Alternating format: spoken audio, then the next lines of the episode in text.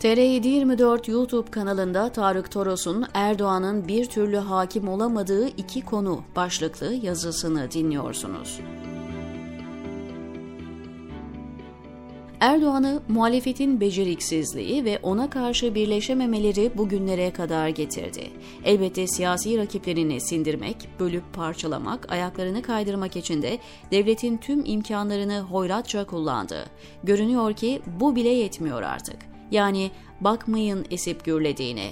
İlk defa iddiasız muhalefete rağmen gücünü korumakta zorluk çekiyor.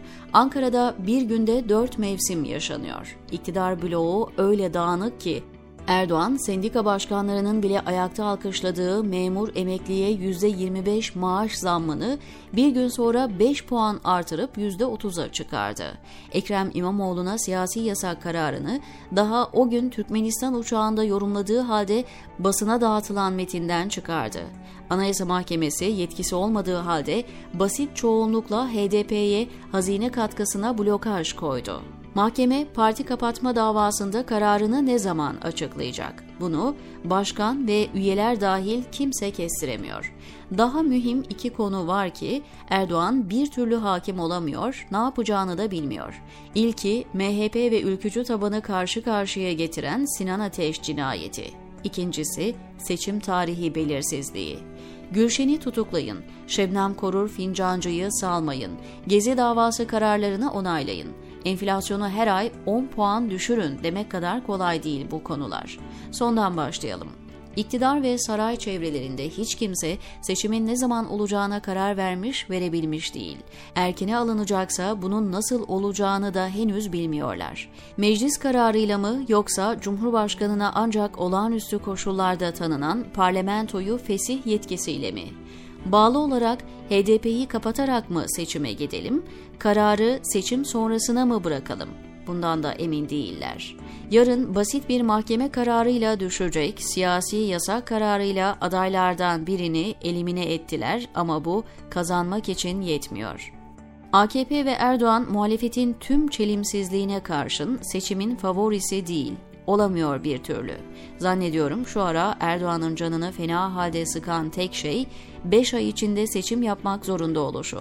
Bunu ne ertelemeye ne de ortadan kaldırmaya gücü yetiyor. MHP'nin gazıyla gelinen noktada AKP elindeki Kürt oylarını da yitirdi.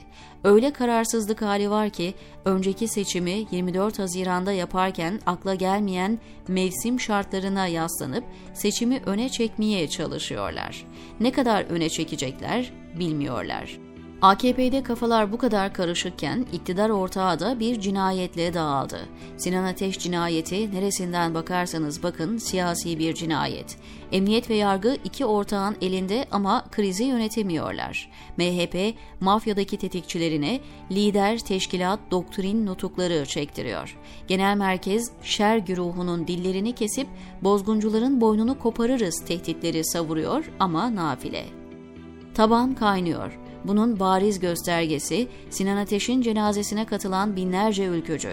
MHP'li veya İyi Partili olmayan ülkücüler şu ara hayli dinamik. Bitmedi. MHP bağlantılı tutuklamalardan özel harekat polislerinin gözaltına alınmasına kadar bir zincir var.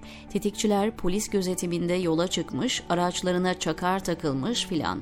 Cinayet organizasyonu her geçen gün büyürken gözaltına alınanların ifade süreci hızlı tutulup süratle tutuklanması örtbas etme gayretini gösteriyor. Erdoğan ve Bahçeli nasıl iktidarda kalırız diye kara kara düşünürken son siyasi cinayetle sarsıldılar. Olayda öldürme kastı olup olmadığı halen soru işareti. Değişmez kuraldır. Yangını başlatmak kolay, söndürmek zor. Kimin çıkardığını biliyoruz en azından, diyor Tarık Toros, TR724'teki köşesinde.